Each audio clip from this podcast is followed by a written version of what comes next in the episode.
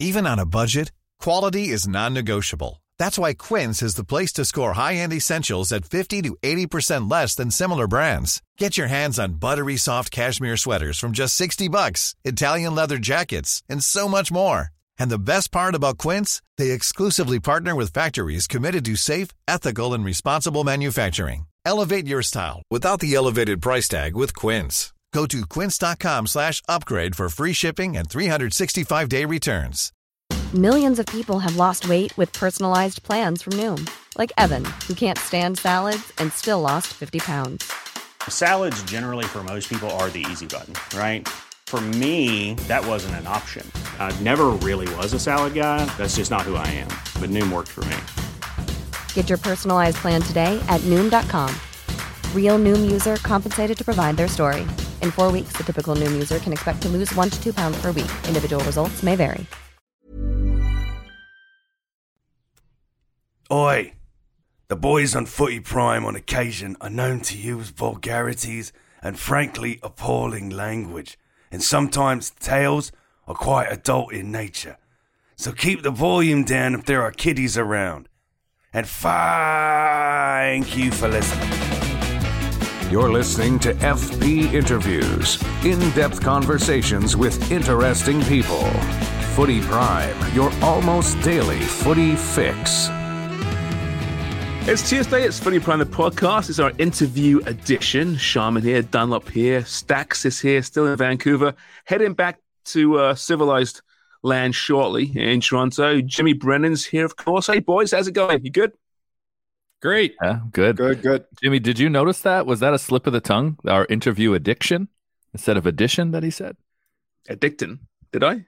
Addiction. You know what? I- I'll be honest with you. I just fuck. I just tune him out now every time he starts the openings. Jimmy doesn't really have a great wasn't, grasp of the English language anyway. So I wasn't even wasn't I even thought- I really thought it was- listening. I thought it was planned. I thought it was quite cool.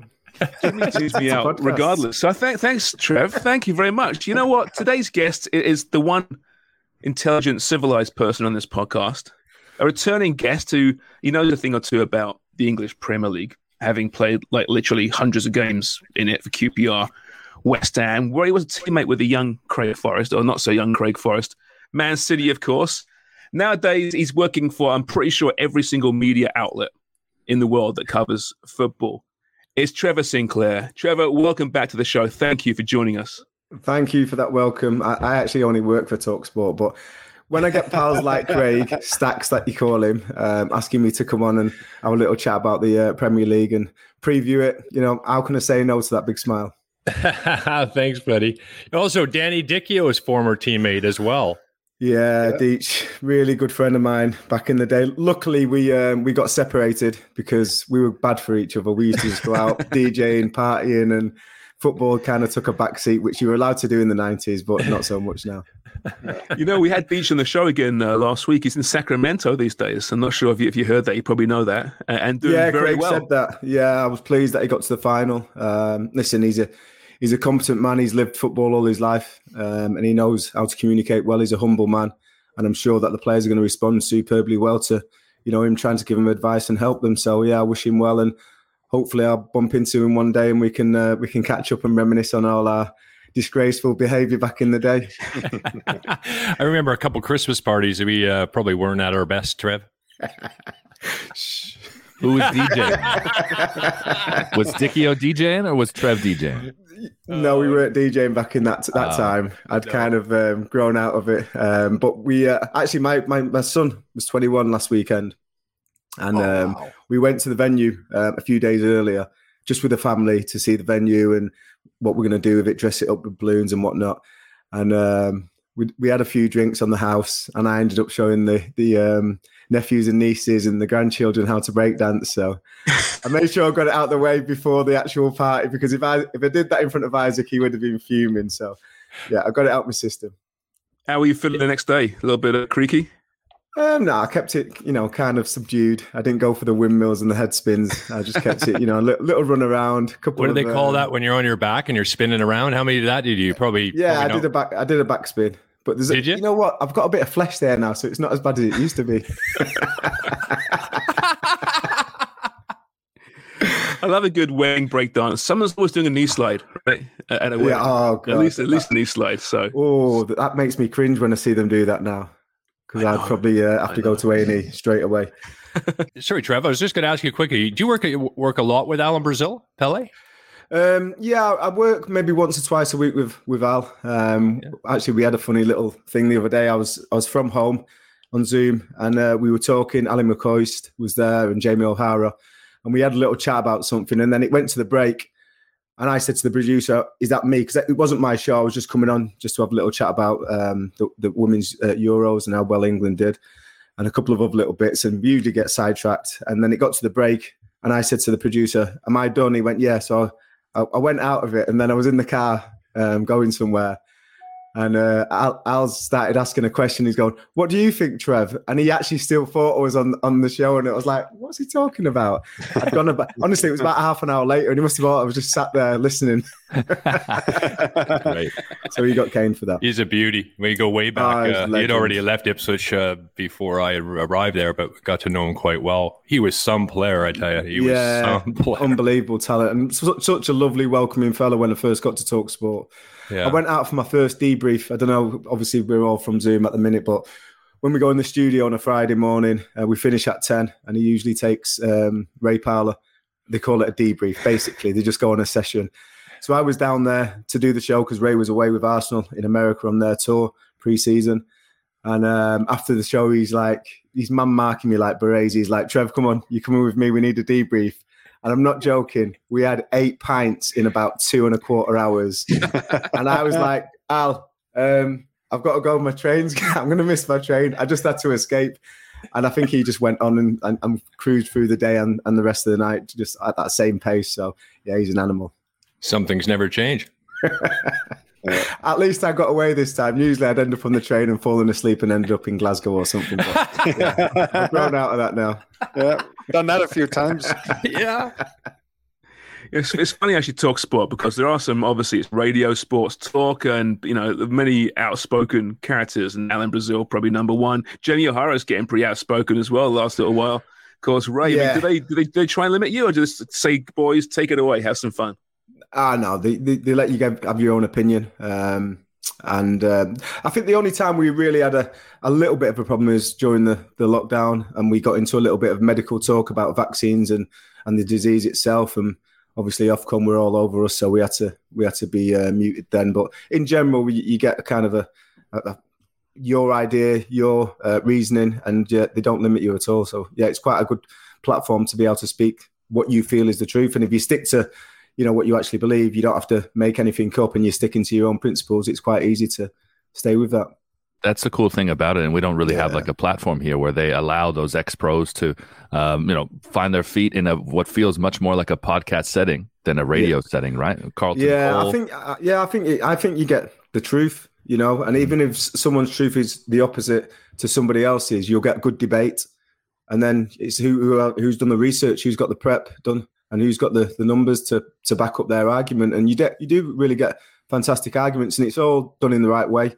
There's no um, there's no falling out. It's just difference of opinions and that's football isn't it? That's the beauty. Everyone's got a different opinion about different things and different players and teams and yeah it's, it's quite a, it's quite an organic honest platform i feel even though there's a few lunatics on there Well, that, that's how I think uh, Talksport differs from Footy Prime, what we do, and that's the prep part, because, because no one here preps at all. they just jump on the show and just see Off where it goes.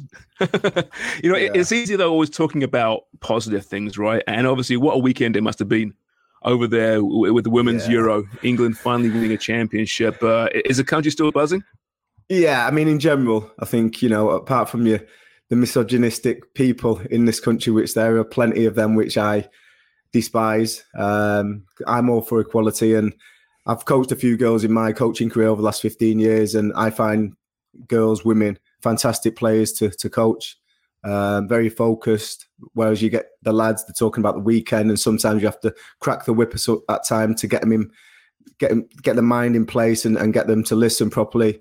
Um, so I was delighted because obviously the women's game in this country, unlike America and, and, and Canada, is has been oppressed, and um, to see them come through that, and you know, a lot of the girls have missed out. It's happened a little bit too late for them. A lot of them are in media now, and there was a few tears of emotion um, when they seen the girls, you know, go and do it and actually win a trophy. So I was delighted. I was I was delighted for the girls, delighted from ev- everyone that was involved in the women's game.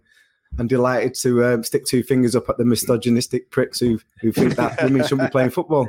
yeah, I'm with you on that, Trev. Um, Yeah. One thing, one thing's amazing is that the growth that we're watching on the European Wow. side of things is incredible. uh, internationally, we know we know when you put the with the the flag on any jersey that it's going to bring up more attention. So, club football. Uh, has also taken big steps when we look at the Champions League numbers. Barcelona uh, selling out Camp Nou. Yeah, Um, they've had some massive, massive uh, attendances. We're seeing that happen in England in this Euro. We hope that it translates into the league. The WSL um, is a good league. It's uh, Mhm. I've been watching it. The standards getting better all the time. Is. The crowds are pretty low. I think Man City actually average about sixteen hundred fans um, at the moment. But the investment, if it continues, you know, is going to pay them back in the in, in the end, don't you think? Absolutely, yeah. And you've you've seen the interest from the, the sponsors.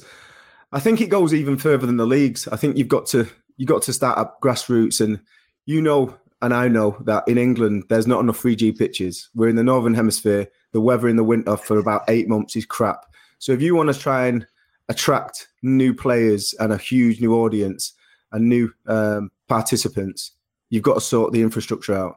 So we need to sit down with the lottery, who fund a lot of sports facilities in this country, the government, um, the football federations, obviously the women's football game, and sit down and start having a plan of putting into uh, place like literally hundreds of 3G pitches. And it doesn't have to be full size pitches. You can have eight side just to get them training, just to give them the facilities to train because in the winter, the, the grass pitches are pathetic. And, um, you know, I, I wouldn't want to send my daughter there. I've not got a daughter, but I wouldn't want to send my granddaughter there um, to come back and have a miserable time. You've got to make it something that they want to go and, you know, experience and, and enjoy.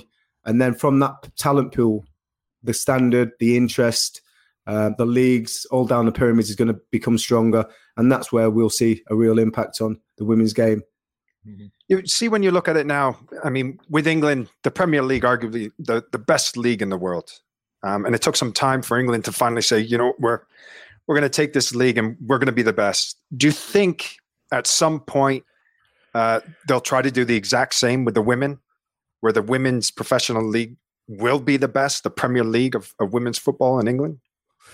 I'd like to think so because I think you know, 60 million people. Football's our national sport, um, but the women are decades behind, and uh, it's going to take a lot of investment. It's going to take a, a, a con- considerable amount of push, not just for the here and now, for a considerable amount of time to keep on, you know, improving it, put it in the uh, school curriculums, make sure that girls have got the opportunity to play at school, um, improve the, the the status of them leagues in the schools. So there's more participants, more leagues, better leagues. You know, the, the town teams, the the the, um, the north of England, the south of England, all over the country. We must improve it. But I think before you even start thinking about that, because you're not going to be able to deal with the numbers. There's not even enough pitches for the men's game. You know, you've got so many boys clubs, so many semi-pro clubs, and they're all fighting for different facilities, especially in the north of England.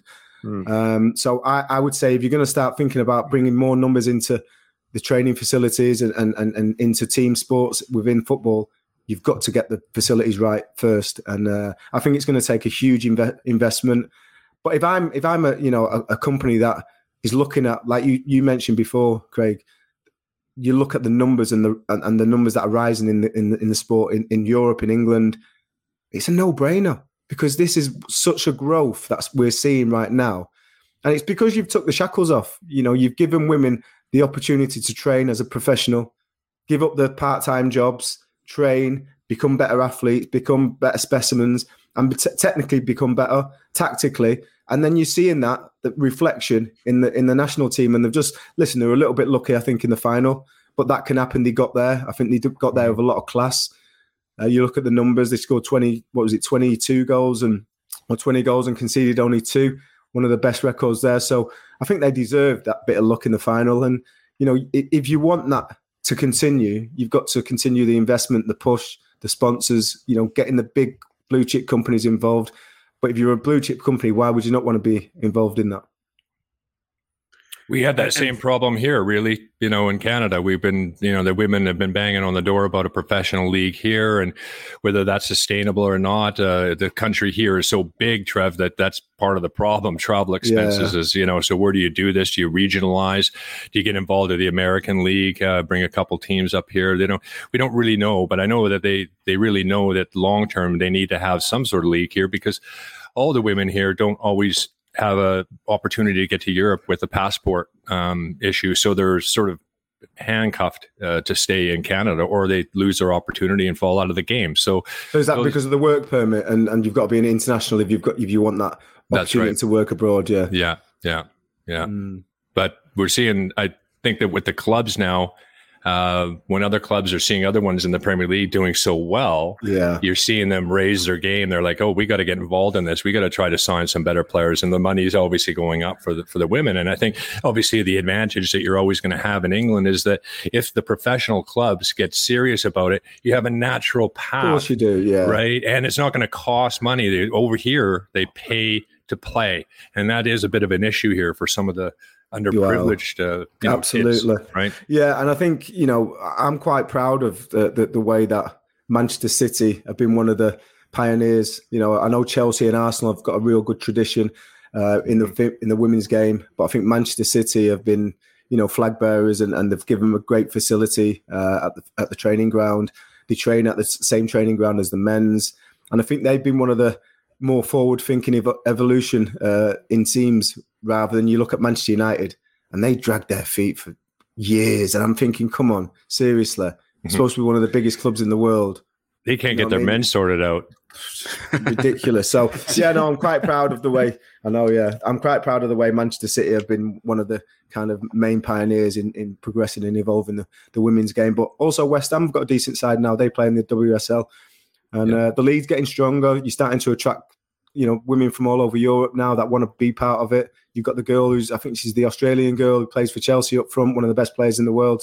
So it's improving and if you continue to do that, it's going to turn into something, uh, you know, a women version of the, the, the Premier League. Because if you can continue to attract players to want to play in the league, financially be able to reward them, you're going to get an, an end product is which is going to be, you know, right up there with the best in the world.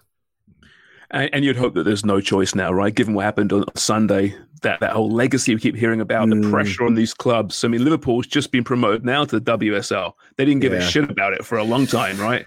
So Yeah. I hope that pressure's on them. I hope the club's listening. I'm sure they are.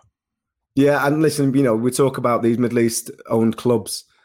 They're almost like embarrassing some of these great um, British clubs that you know have got all this history, yet they've dragged their feet for years upon years to actually get the get the house in order and, and start promoting the women's game in the right way. So, you know, maybe uh, a little bit of self reflection from them big clubs to to see how the game's going and, and maybe look in the mirror and, and look, at that how, how they're behaving and how they're kind of trying to evolve football as a whole. Forget about women or men's, just evolve the game. Well, the men kick off the Premier League this weekend, this Friday, actually. Um, and we'll just can't wait for it. It's been a short off season, right? But it's time. It's going to be a weird season, obviously, with the World Cup being when it is. But the bookies have made their minds up, pretty clear about it. It's Man City against Liverpool, and then it's the rest. Um, do you have any, any reason to disagree with the bookies, Trevor? Um, I think there's a, there's a there's a decent argument uh, regarding Liverpool because you've seen the Community Shield. I thought um, they were as good as Manchester City. Obviously, they won the game. Um, the moments they, I think, were more clinical. I think uh, Darwin started really well. Um, and you look at the, the players that they've brought in, I think the recruitment's been outstanding. And they weren't far away last year. Um, and they were going for all four titles. So they won the two cup competitions, the Champions League final, and they were going right to the end in the Premier League. So I don't think you can discount Liverpool. I think they're going to be in and around, in and around it. And if their new player, Nunez, settles better than Haaland, there's a good argument to say that Liverpool could finish top. Um, they, listen, they're the two giants uh, in, in English football, as we know, over the last four, five, six years. And uh, I think it's going to be one, one of them. But you have to give a little bit of praise and a little bit of credit and bring in into the conversation Tottenham under Antonio Conte because the signings that they've made, they've probably got two of the best strikers in the league anyway. Uh, they've improved that, brought in Richarlison, they've brought in Bissouma. They're going to be they're going to be thinking, you know what, with that manager, he's a serial winner. He doesn't want to be just taking part to maybe make the top four. He did that last season. he'll want to improve on that. So he'll want to win something. So I think they have to be brought into the conversation. And yeah, so it's it, for me, it's probably one from Manchester City or Liverpool, but I think Tottenham are going to be really pushing them hard all season. How do you think Haaland will do, uh, Trev, overall in the Premier League? It's a much different animal, of course, than what he's been Yeah. used to. But uh, everywhere he's gone, he just he just looks like the real deal for me. Yeah, I think when you look at his champ, sometimes you, you have to discount what, what went on um, in the Bundesliga because he was in a good side, one of the strongest sides, and he got a lot of opportunities. And you know, with that confidence, um, you feel invincible. It's like a, a new, newly promoted side. They might come up and do well for a month, and then all of a sudden, the grind hits, and every team's top drawer, and you get a few injuries, and your squad's not deep enough, and before you know it, you're dropping like dropping like a brick. Um, so it's gonna. I think Aguero made a few state comments about him. You know, and he's. Uh, I think he's got a Twitch page where he was saying he's going to have to give him time to adapt because the physical presence of all the defenders, the quick, the sharp, and the you know with the thought pattern, the uh, fight for space before the ball's even gone there. But I think uh, as as much as he needs to adapt, I think the, the City players need to adapt to him because even on the game on Saturday in the Community Shield, you could see that he made some superb runs. I mean, he could have scored a hat trick if he was clinical on the day. And what I liked about his reaction, he was laughing at himself because he was thinking, "How the hell have I missed that?" So you know, I mean, and I've heard Pep talking about him saying he's a popular boy. He's already like invested in the boys. They're all over him. And they've got that, you know, team spirit, which he he says is more important than tactics, which I agree on. And I don't know what you think about that, Craig. But when we had Harry as our manager, there was literally no tactics, but we had an unbelievable team spirit. And we, we finished fifth. So I think I think he's Yeah. got a point there, Pep. But going back to going back to um, Haaland, I think his teammates need to get used to his movements, and that'll happen through patterns of play, practice on the training pitch.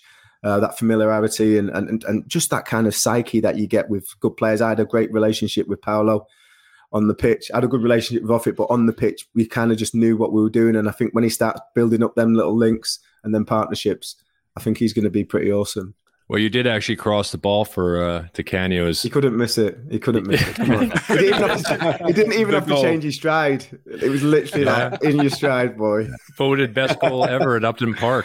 I know, man. Nah, he was a special player, wasn't he, Craig? Trev, It- I'm, yeah. I'm sure when you watch Man City now, you, you must think, wow, I wish I was out there in the pitch with some of those yeah. players. But when you watch Ederson, you must think, God, how come Craig couldn't ping the ball to me on the wing like that? Listen, Ederson is an unreal athlete. Um, I believe, uh, uh, don't quote me on this, although it's going out probably live. Um, I believe he has got a, a hearing deficiency and he, he's Pardon? so calm because his vision is like even more acute. But he's the way, I mean, he could play probably holding midfield for most Premier League teams. His, his distribution, his passing range is that good. I love him. I think he's the best in the world. You know, you can say, yeah, his shot stopping's not as good as some, or he might not be as good at, cross, at coming for crosses as some. But I think in the match, for, for what Manchester City need from a keeper, it makes him the best in the world because I think Manchester City are the best club in the world at the moment.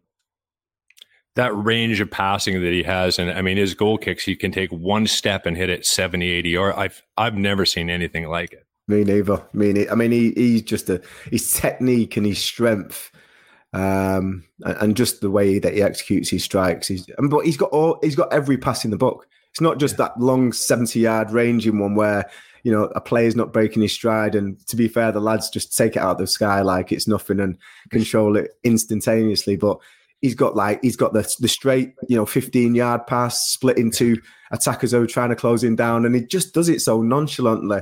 I mean, he has got nerves of like unbelievable steel. Yeah, I mm-hmm. love him. Top player. You were never like that, Craig. Never mind. Uh, oh you don't you don't have to tell me Uh, I should have got you on the CBD oil back in the day. You would have been so chilled. oh i was chilled i was so Oh, it was chilled, I, couldn't, I couldn't kick a ball further than 30 yards Jelly legs. You could ping a ball pretty good. Jeez.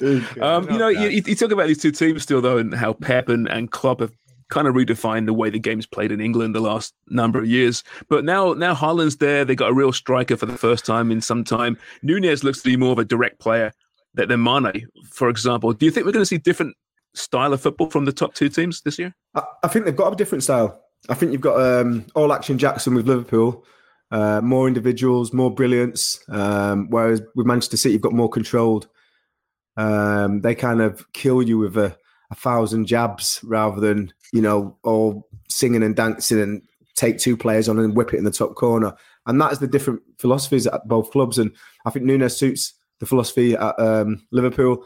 And I actually think Haaland, you know, with the way that he played at Borussia Dortmund in their passing moves and the way that they cut teams open. And, and this is why I feel with Jadon Sancho at Manchester United, with Erik Ten Hag, I think it will suit his play a lot better than the previous managers at Manchester United because it is that, you know, you, uh, it's the, the, the Johan Cruyff principles of keeping the ball, move the ball to uh, create space, and then get runners into them space, runners in beyond. And I think Jadon Sancho is suited to that game. He's got fantastic technique. I think he's quite quick off the first few yards, but not necessarily after 10.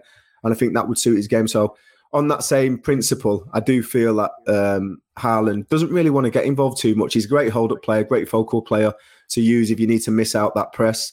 Um, but once you've missed that press, he wants to give it, play the way he's facing, and then get himself half turn and look to utilize his movement because his movement is different class. And I think once the team gets used to that, I think we'll start seeing a real. I think we'll see a different breed rather yeah. than going down the line and that cutback all the time. I think they will have that penetrative pass where it's it's more sliding straight balls in. You can almost imagine it. Um, Kevin De Bruyne doing that, um, maybe even Jack Grealish, of uh, and him just getting it one touch, left foot, see you later. Today, when you look at Ronaldo. When, sorry, go ahead, Jimmy. Look, well, you, I'll get you, Ronaldo loving later. Yeah, of course, he's going to talk about Ronaldo. When you look at the Premier League and, and all the all the teams um, and who they brought in, is there a dark horse that you're looking at this season? Going, watch out for them. They they could be pushing for a for a Champions League spot. Well, I think I, I wouldn't say it's dark horse because we've all seen the transfer business that's gone on. But I think Arteta's done superbly well, especially with the two recruitments from Manchester City. Um, Zinchenko really sad to see him go. What a team player he is, and uh, he has got great quality, and he's adaptable. He can play in different positions. But after what you know Ukraine have been through and the way that he's responded to that, I think he's won a lot of respect from his teammates, and I think a lot of them were sad to see him go. I think he was sad to see him to, to go himself, but he realizes he's got to step out of that shade and he's got to stop being the B side of the record and he wants to be the, the star and he is for his country and I think he deserves to be for his club uh, domestic level. So I'm pleased to see him go uh, and I'm sure he's going to do a superb job for Arsenal and also Gabriel Jesus. I said it when he went. I said just before he left Manchester City, I seen a change in him. He looked like the penny had dropped. He'd become a little bit more physical. Started believing in himself. And when you think about the humble beginnings that he's come from, you know, sweeping the streets in, in Rio, we've all, all seen the images to what he's become now. We've seen him grow up basically in front of our eyes, and he stuttered quite a few times, but we've always known that on his day, he, he, he, he's a superstar. And I just feel that the start that he's had at Arsenal, the boys are yeah. going to believe in him. They're going to love him. You know, if someone comes into your squad, squad and they're scoring goals and you think, oh my God, we've got a player here that will give him confidence. And I think he, we're just going to see the man version now. Yeah. He could be quite scary. So I think they've got a great chance of ending up in the in the top four as well. Good point. So hey, what today Cristiano Ronaldo is a Manchester United player. Will he be a month from now? Whew, big question. Um, yeah. I, I, to be fair, you know, obviously Cristiano Ronaldo, one of the greatest players to ever play the game. So you feel a little bit, um, not overawed, but you feel like out your depth a little bit, giving an opinion on him you know that's what we're here to do. Um, but when you talk about principles and um, how you're supposed to act as a professional regarding your employees and, and your teammates, I think it's shocking the way that he's behaved. I think he's um, he's, he's acting really selfish. I understand that, and I understand why he wants to play in a team that are playing in the Champions League because he's breaking records for fun. But don't sign the contract then. You know, don't sign a two-year contract. Sign a one-year rolling contract where you're in charge, and if they do not um, qualify for the Champions League, it's an easy one. You can just walk away. He didn't do that. So you've got to question Mendes and why he made him, why they accepted the two year contract. Um, but also, um, you know, I, I, just feel Erik Ten Hag's got a really difficult challenge at the moment. He's probably better off letting him go. Mm. But then to me, that looks like one of the biggest clubs in the world getting bullied off a player, and I don't like to see it. Mm. You're, you're breaking Brennan's heart here. sorry, sorry. Listen, I love him as a player. I think he's he's obviously it's difficult not to. You know, his goal scoring yeah. record, what he's achieved, yeah. Yeah. Um, and, and, what he's become. You know, you see him come from when he first come over to Manchester United. He was like you know six foot. He's quite a skinny kid, and you've seen what he's developed and evolved into. He's just a phenomenal athlete, and you know one of the greatest sportsmen in our game. And I think the way that he's evolved himself as well to stay ready as he is at 37, you you you, you can't but tip your cap to him, but the way that he's behaving, especially as he's a bit of an icon, and a lot of the young players at Manchester United look up to him. I think his behaviour's been appalling. What do you think about West Ham? Uh, they had a really exciting season yeah, last season. I think they actually proved that the their facilities they're in now, as opposed to Upton Park, which was uh, night and day. Um, yeah. That it can it can be a good atmosphere if they win games and they play great football. And they they, they had a terrific season. They lost out on uh, Lingard. I've already forgot about him. He's dead to me. Um, him and Dimitri Payet are at the same funeral place. That's right. But they picked up some good pieces. Where do you think they stand, and how do you think they'll do this year? Are they top half? Are they going to challenge Definitely possibly for half. a European spot? Definitely. I mean, again, you, you, know, you look at the quality of the players. They've kept Declan Rice. Um, come in. He's picked up a, an unfortunate ankle injury, but I think they're they'll do okay, and they'll be able to get by until he gets back into the team. Um, Scamacca, I think he's a great addition. We've wanted a centre forward for a long time. You know, Antonio, because he's adapted from a, a, right wing back to how good he is now as a striker. I mean, Amazing. again, unbelievable the way that he's evolved his game. Um, link up play, strength, knowing when to fight and to protect the ball runs in behind. I think his finishing can still probably improve a little bit, but mm-hmm. I think as a striker, you do that anyway. As you get older, you get more calm in front of goal. You've been in that scenario so many times. But um, yeah, I think I think they've recruited well, and um, you know, I think you look at Ben Johnson as right back now. He's he's, he's another year older, so we and he, and he had successful times last season. I think he was unfortunate to get dropped for the for the semis of the um, Europa League. Um, I think that was a mistake, and in reflection, David might look at that and think it was a mistake as well because he played well and then he brought in experience where I thought he, he deserved to play. Um, but yeah, no, they've got a strong team. Um, they've brought in a couple of young players as well. One from um, Swansea, midfielder. Um, I think they're going to do well. I think they're going to be top eight again. But whereabouts, you know, from eight up to seven, six potentially depends on how they start and how well the new players gel. So I, have got to get back to Ronaldo here, just just to kind of finish off Dunlop. Of course you do. um, but what I find more amazing out of all this, you know, w- with Ronaldo, who is, like you said, one of the greatest, if not the greatest of all time, you know, what he's done, he still scored over 20 goals last year all competitions, but it doesn't seem as if he's wanted anywhere. I mean, is it the baggage? I mean, that blows my mind. This is Cristiano Ronaldo, yeah. who's still at 37's a prolific goal scorer. Yeah, I think the game's evolved and with his age, he's not able to evolve with it because yeah, we can score goals, but I think long gone. Remember when Pep went in at Manchester City and Aguero was told you either work out of possession when we press or you don't play. Now that's a strong manager. Can you imagine if Firmino um, or um, Jota or if Mane was playing up there and he said, "Yeah, you're scoring goals, but you're not pressing," do you reckon he'll get away with it? this is the way that the modern teams play. The top teams they want to di- dictate and they want to keep possession. And as soon as they lose possession, they want to w- win it back high up because if they win it back high up when the team, the opposite team is starting to uh, expand, there's massive gaps to exploit. And yeah, I mean, I, I, just feel the game's evolved a little bit, and the top. I can understand why the top teams, um, from a tactical point of view, will might be uh, hesitant to go for him, especially Thomas Tuchel, because when Thomas Tuchel did really well winning the Champions League and and uh, finishing the season really well, beating Manchester City three times at the end of not last season, the season before. It's when they were pressing so well, and I was I was doing the game on commentary, and I, as I said City can't get through this press.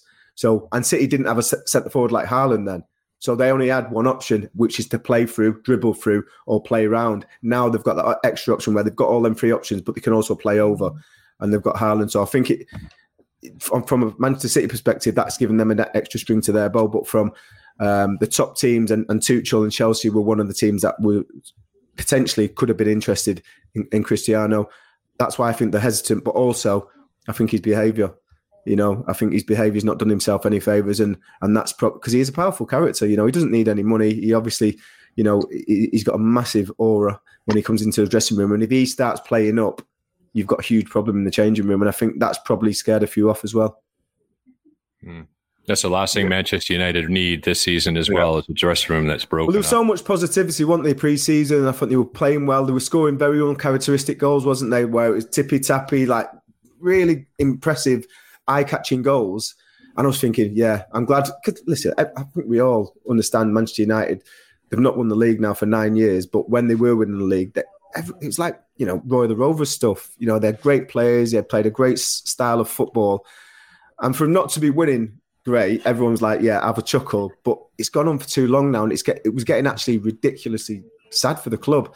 So to see somebody come in and have an impact as Erik Ten Hag has, I was like, yeah, good. I'm glad United have like stat got back on the on the train and they're having a little go now. And it, it, it might take them a few years, but at least they're going in the right direction. And then all of a sudden, this this little um, nugget appears where Cristiano starts playing up, and it, it has it's it, it's called it's caused ructions at the club. I feel, and it's it's mm. definitely um, hampered Erik Ten Hag and, and the uh, positivity that he had around the club up until is, Cristiano. Is, is it broke. true, Trevor, that he left the ground uh, bef- uh, after halftime? I believe so. That's what's been reported. Yeah. Which you know, that's that's bad. That's yeah, all. That's, that's terrible. Throwing, yeah, it's throwing. But again, you know, we can't question the original reason why he didn't come back for preseason because it was family orientated and that you know we all know that he's, he's lost a baby recently so let's let's just put that to bed but the rest of it you know, it, it, kind of goes hand in hand. You know, he's, he's playing up, he's demanding a move, he's doing this, he's doing that, and then he's leaving the ground as soon as he gets substituted. So, listen, I think he's he, it look it's a bad look for Manchester United because really they've got their regist- they've got his registration. I'd like Manchester United to say, you know what, sit there until you start behaving yourself. You're not playing any football, and he can't yeah. play any football. And if he goes to any court or anything, Man United will just say, well, we wanted him to play, but he didn't want to play. He was playing up and all the rest of it. Yeah. But realistically, they're going to have to sell him because yeah. he's that much of a powerful player. But it's, it's, it's a bad luck for a big football club to get bullied off a player like that. You you think it would be an absolute nightmare for for a manager trying to deal with him right now when you're trying to come in and you're trying to implement your own philosophy, your style, create a good buzz around the dressing room, and then all of a sudden you, have got to deal with that shit. And not only that, he's a, he's a, machine. By all accounts, I, I, remember when Rio said it was the hardest at Manchester United back in the day, and that's when they had some tough boys. So he's supposed to be quite an aggressive boy as well. So you know, Erik Ten Hag, he looks probably about ten stone wet through. if he come on top, he'd get absolutely ragdolled. So Ronaldo's holding all the cards. Yeah. yeah. and he's a legend. Yeah. it's a terrible shame, isn't it? Yeah. You KB? You all right? Yeah, I'll be okay. Um, when he ends up at Villa, when he ends up at Villa on August 31st, I'll be just fine. Oh yeah. Fine. To, to, end, to end today's today's chat with, with Trevor, how about this? For you, B, all right, Aston Villa. I actually think Villa might be a bit of a surprise this year. Gerrard's second year, continue for the full year, brought some some real steel to the middle of the park, which they were real lacking last year. Could they be a surprise team? Um, I think they'll be surprised. I'll be surprised if they don't finish top ten. And I think Steven will be under pressure because I feel that the players that they brought to the club, the squad that they already had, um, I think he, he's took a long time to get to know the players. I think it's important that he brought in Neil Critchley from Blackpool, who's a who's a who's a coach who really understands um, tactical nuances uh, uh against other teams. And if a team plays a five, then they can do this. And you know, he he didn't play at a high level, Neil. So he, he concentrated from a young age at coaching and and the tactics of the game and he had a fantastic time at Blackpool, which is my first club where I live quite close to Blackpool. So I kept a close eye on it. it, it the recruitment was great, the players that he was bringing in, the style of football. Um, so I think that's a massive coup for Steven, and it really will be helpful because he is still a young manager. He's only been managing what four or five years, mm-hmm. so I think he, he really does need that help, especially with Michael Beale going to Queens Park Rangers, my other club. Um, so he needs that help, and I think I think Neil will go in there and give him that foundation and, and give him that kind of confidence and, and that ear where he bounces things off, and Neil will give him good advice. But with the group of players, they've got to be finishing top ten for sure because they. I mean, Leon Bailey, just we know how good he is, but it literally was made of glass last season. I watched some of the games, some of his first games where he come on, and I was thinking, wow, yeah. Rapido, he, he, you know, he's a Jamaican. I think he's Jamaican, so that yep, yep. goes without saying. Um, but still, but when you get usually when you get a really quick player like Leon, they'll be a little bit clumsy with the touch or with the passing range or with the you know simple, brilliant basics. I, I call it. But he seems to have everything. He's got that guile. He's got a great first touch. He's got that speed. He understands patterns. He's a set piece specialist. So he seems to have everything but he needs some serious strength and conditioning this this summer. He needs to work really hard, make sure he has a great preseason, and if he does, I think he could be absolutely astonishing in the Premier League this year. So I'm looking forward to seeing Villa because obviously Steven, I played with Steven uh, in my career.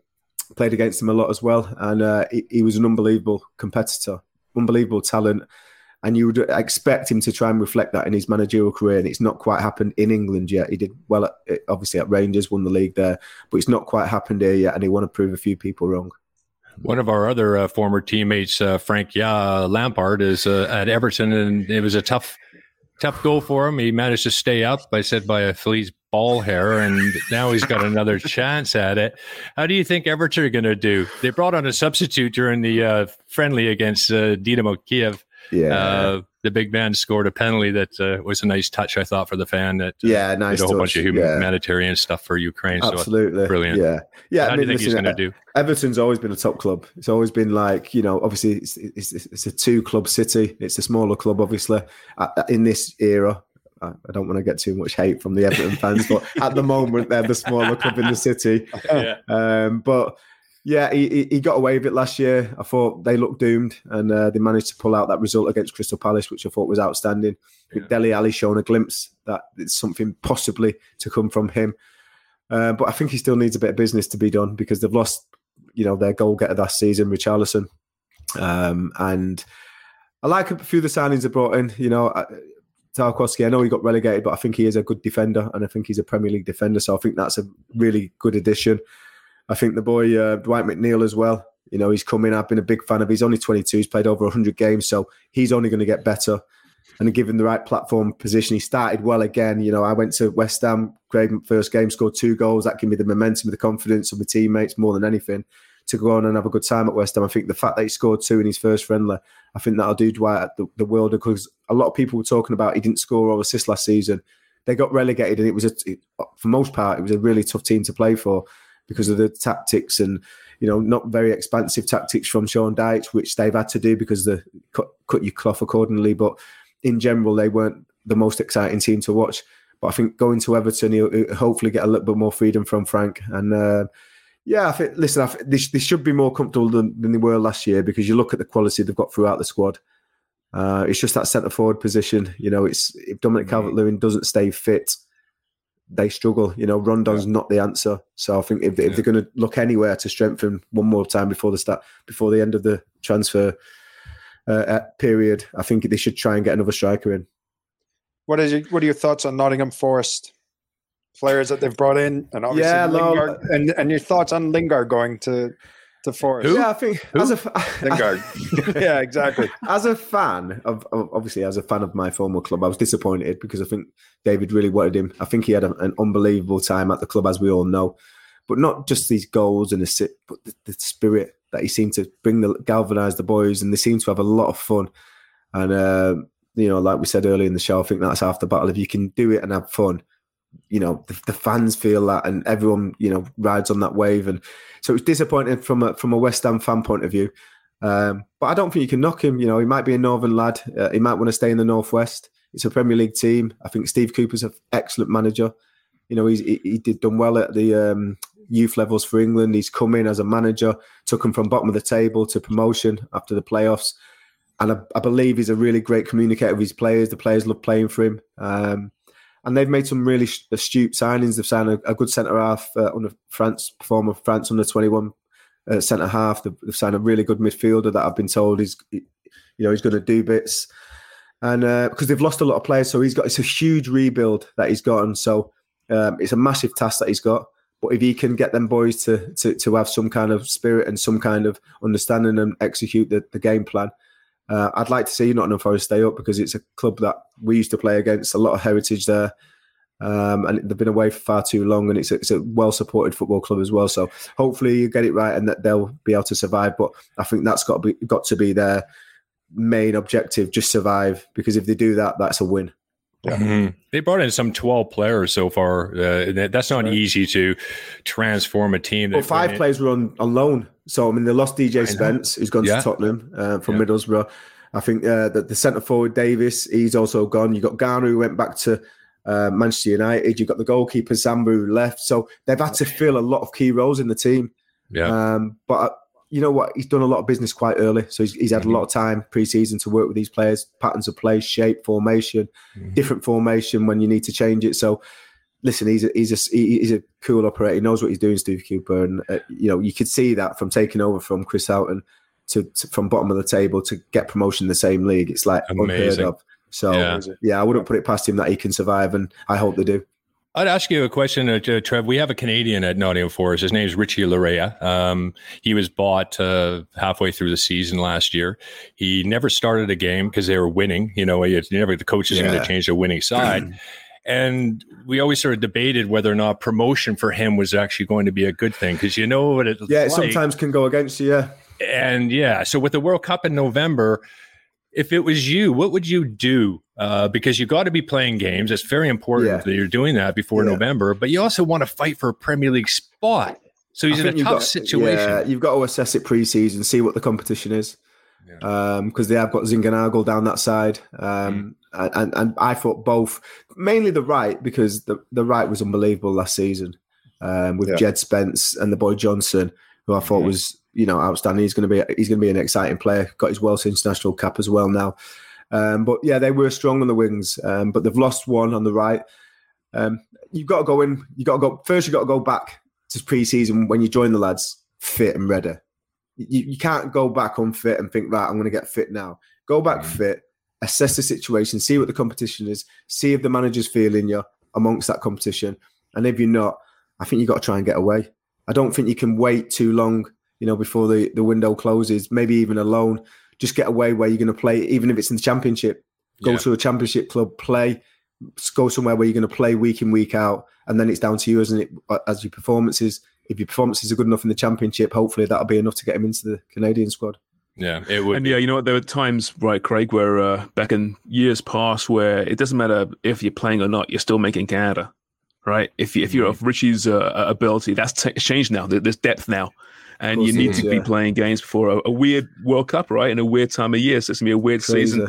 Um, Trevor, listen, thanks so much for this, mate. Really enjoyed this. Uh, you're My pleasure, welcome chaps. anytime, Thank and you. we'll love to get you back on before the World Cup at some point. Yeah, absolutely, absolutely. Thanks for having me. Appreciate it. Thanks, Trev. Really Not bad, appreciate it. pal. Take it easy, guys. Cheers, pal. That is Cheers. Trevor Later. Sinclair. We we all got um, a question in about our favorite teams. So you know, as usual, we're, we're very disingenuous, and and it's all about us. But well done, lads. Always a great chat. Is is, is Trevor? That's for sure, and a great teammate of yours, Craig. Oh yeah, he was amazing. They had a lot of good teammates, but he's up there. He's up there. And like he said, tactically, uh, Harry not not so much, but the players. That was funny. He, he, it's true. We- We used to joke about it. It was like the West Ham football pub. Like Yeah. he just had, he, you- he he picked good players, but I mean, you're we were on our own. I still remember that goal that Trevor Sinclair scored at QPR. Remember that Oh, bicycle over the head, Goal of the year. over the head kick? Jesus, what a goal that was! And what made it even better was It was that, some that player. Dichio, didn't Dichio score a great one in the same season in the FA Cup? And he would have had it until Trevor scored that goal. So, you know, yeah, Yeah. kind of ruined, ruined Ditch's season, which made it even better. That's, that's Top right. players They, they all had a whip. They all put in money for the best goal, and they That's right. when Deech scored a great goal, I figured nobody's beating that. And then Trevor Sinclair overhead kick, bicycle kick from 18 yards. So you cannot. I mean, it you cannot see a better goal. No, No. it was frightening. Right. It's the Trevor Sinclair scale now for goals, right? Yeah, talk yeah. about. and then he crossed the, the crossed it for Di Canio for the all-time best goal rated at Upton Park. You know, Yeah. so I mean, I You know what? Whenever, that whenever a I little see bit. that goal, when I see that goal on replays or on on uh, well, what was well, I won't mention the, the, the channel now, but they're the old games. I always, rather than looking at Di Canio, I'm trying to peer up the pitch to see what you're doing, Craig. so it's naturally got there. How's he celebrating? When you saw that goal go in, I mean, did you see it obviously from a pretty good angle, right? But you're way back in the field. Did you? Did you know straight away it was hitting, going in? Um, no, but as soon as I saw it and it hit the back of the net, I knew it was something special. That was a time when I, I never, outside of, I would say, um, Kawhi Leonard hitting that shot when I was at that game against Philadelphia, bounced around the hoop. When a crowd just ignites uh, on, on a moment of, of magic, uh, it was that, and it just you know what it's like over there in football too. That nobody's on their phones doing shit. They're watching the game, right? Mhm. Everybody is watching the game for 45 minutes, a half. And uh, it was electric. It was just kind of a shame. It was against Wimbledon, so that one end uh, there wasn't a lot of fans because that's the away section. So Wimbledon didn't bring a lot of bring a lot of people. So it would look better if the crowd was completely packed there. Still such a fun goal to watch. It really mm-hmm. was. So yeah, boys and girls, it all kicks off this Friday. Um, Wednesday's show will be our big Premier League preview. And that was a pretty big Premier League preview as well. Um, but we'll have our official mm-hmm. big Premier League preview. So just run that again. Uh, yeah, it may as well, right? yeah. We got a lot to get to, Craig. Don't you want to be asked uh, the gauntlet of trivia questions that uh, I'm sure Sharman has prepared? I love this, right? This big Premier League season prep, and it's like, well, what are we doing? Ah, I'll just ask you some things. Okay, yeah, good. Yeah. yeah. all right. No, no, I'm going to um have a little quiz about last season because I, I was going over some stuff and I've forgotten absolutely everything about last season, and I want to know if you guys have. I assume you have as well, but I guess we'll find it out when we record the podcast. I feel like last season just ended. Jimmy did like that promotion that promotion final. I, I I feel like I'm still hungover from the night before. I feel like Jimmy just got fired.